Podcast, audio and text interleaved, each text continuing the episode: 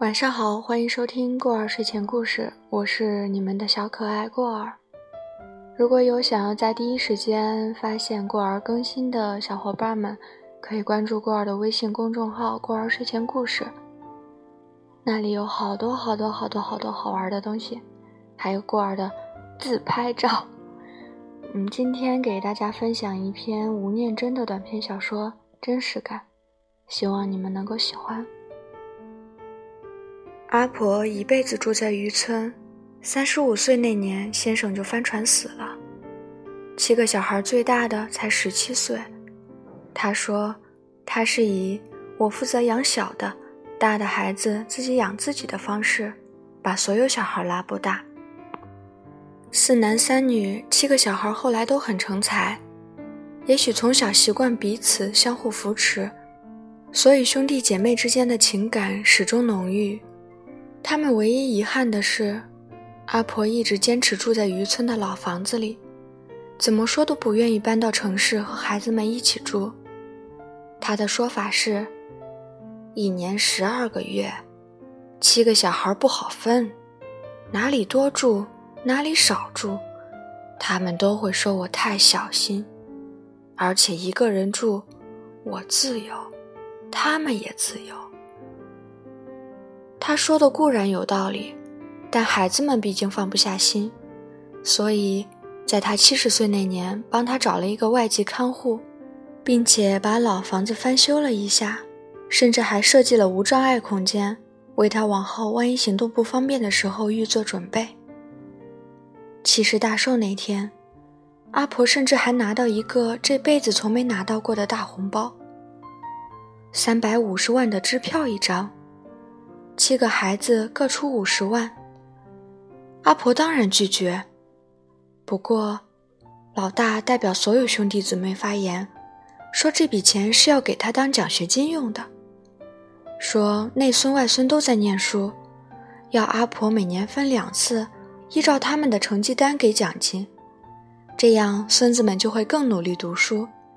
如果有人要出国留学的话，阿婆也可以拿这笔钱出来帮他们买飞机票。这理由阿婆觉得可以接受，所以就收了。第二天，老大特地带阿婆去银行开户，听说他还跟银行经理说，这是我孙子们读书要用的，你要替我照顾好。3个月后的某一天，阿婆没让看护跟，自己一个人进了银行，说要把钱全部领出来。银行员的第一个反应是诈骗集团找到阿婆了，所以很谦回地问阿婆要领钱的理由，问了老半天，最后连经理都出面了，阿婆还是什么都不说，一直强调是她自己要领的，没有人指使她。最后还有点生气地说，诈骗集团的事情他知道，电视天天播。你们不要以为全台湾的老人家都那么好骗。经理没办法，只好打电话给老大，要他问阿婆提款的理由。刚开始阿婆还是不愿意说，甚至还赌气地呛老大，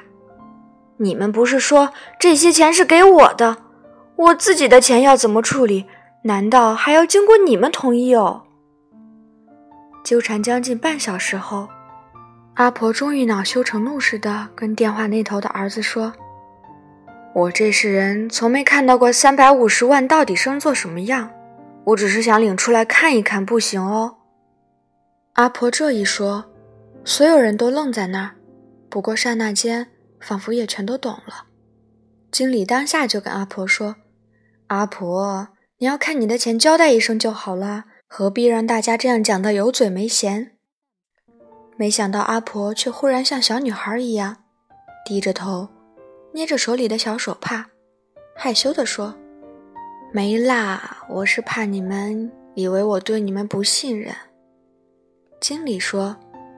哪儿会呀，钱是你寄放在我们这里的，看看在不在是你的权利啊。于是经理叫人把350万元钞票拿进小办公室让阿婆看。根据经理之后打电话跟老大的描述阿婆摸了又摸，还问他们说，这确定是我的哦。啊，你们怎么认的？经理说他还骗他说，我们把它放在有你名字的柜子里呀。他说，阿婆还自言自语地说，以前要是有这些钱的话，日子也不用过得那么艰苦。现在日子已经好过了，这些钱反而又没路。话虽这么说，之后每隔一段时间，阿婆还是会独自走进银行，找个行员小声地说，歹势，我来那个。其实阿婆不用说，所有人也都知道她来做什么。本篇文章到此结束，欢迎关注过儿的微信公众号过儿睡前故事，发现更多精彩故事。晚安。